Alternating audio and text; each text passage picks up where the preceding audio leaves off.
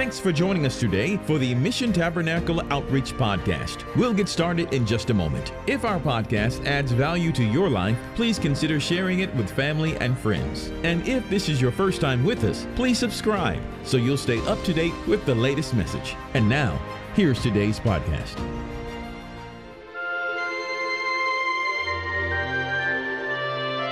Hello, everyone. This is Kelly Brooks from Mission Tabernacle Outreach. Thank you for joining us today for part two of our podcast series, Forces of Nature. Today, our text will be coming from Genesis chapters 6 through 8. We will be looking at how God used the force of water in the great flood to purge the earth of evil. The Bible tells us in chapter 6, verse 2, that the sons of God took daughters of men for wives. These were fallen angels who reproduced with earthly women. The result of this were giants. This was an attack against God to spoil the human lineage of Jesus. This was also spoken of in the book of Jude. The wickedness of man had grown great in the earth. The thoughts of his heart was continually on evil. The evil began with the thought process. This is why the Bible tells us to pray without ceasing. If our thoughts are on the Lord continually, we will be protected from the evil attacks on our minds. God was actually grieving over making man.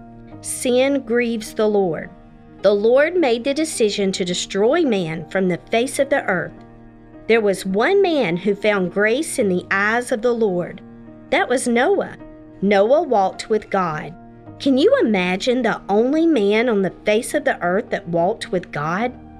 Noah had three sons Shem, Ham, and Japheth. The earth was completely corrupt. Violence filled the land. The entire race had corrupted their way due to the union with fallen angels. God told Noah, The end of all flesh has come before me. He instructed him to make an ark of gopher wood.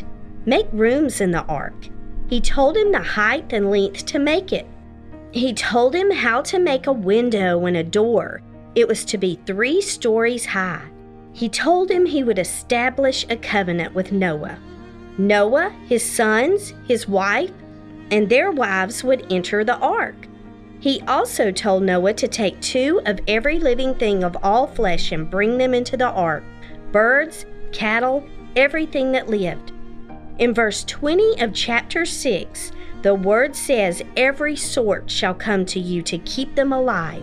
This seems to say that the animals must have came to Noah. He didn't have to go out searching for them. He told them to take food. I cannot imagine the strategy it took to organize this huge task. Noah had to have been a man of great faith. He trusted in God to provide exactly what he needed, and God did just that. Finally, the large boat was ready. Noah had been given a divine warning and he took heed. He moved the animals and food into the boat. He put his family into the ark. The people, I'm sure, had laughed and made fun of Noah for many years as he worked so diligently to obey the orders of the Lord. Now it was time to shut the large door. The rains began to fall. Noah had preached that the flood was coming for years, and now it was a reality. For 40 days and nights it rained unceasingly. I cannot imagine how Noah and his family felt as they listened intently to the sounds as the water rose. I'm sure people were screaming and beating on the boat to let them in. Then complete silence as the waters became higher. The entire earth was covered in water. The highest mountains were covered all flesh on the water died. After the flood had destroyed all living flesh on earth, God sent a wind. The rain stopped falling. The waters eventually dried up. The ark rested on Mount Ararat. After 40 days of waiting for the water to dry up, Noah opened the window in the ark. He sent a raven out. Then he sent a dove out. The dove could not find a place to rest and returned to Noah.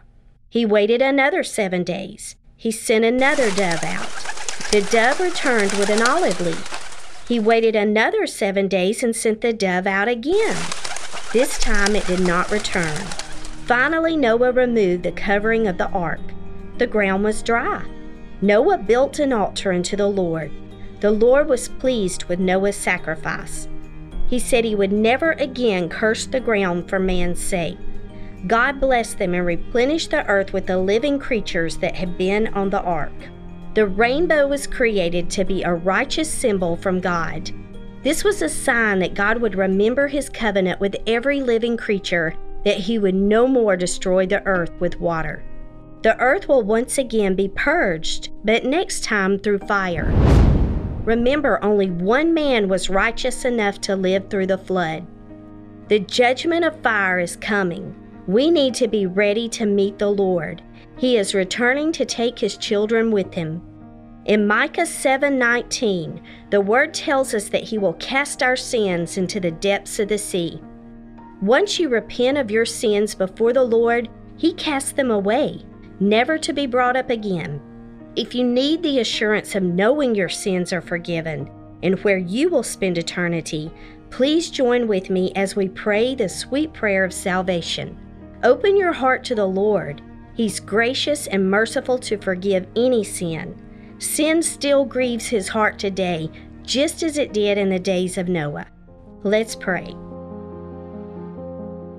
Dear Jesus, we come to you this afternoon and thank you for being here through this podcast. God, I pray that you will touch every soul listening, God.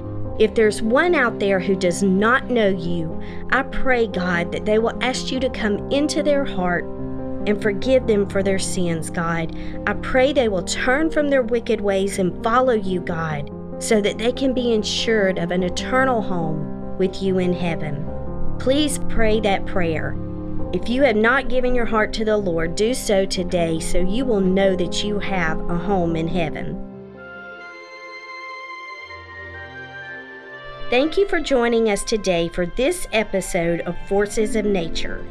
If you would like to join our weekly podcast, you may go to www.kingdomrock.org. Or you may find us by searching Mission Tabernacle Outreach on Apple, Google, Spotify, Stitcher, Amazon, or Pandora Podcast. You may message me directly at missiontabernacle20 at gmail.com.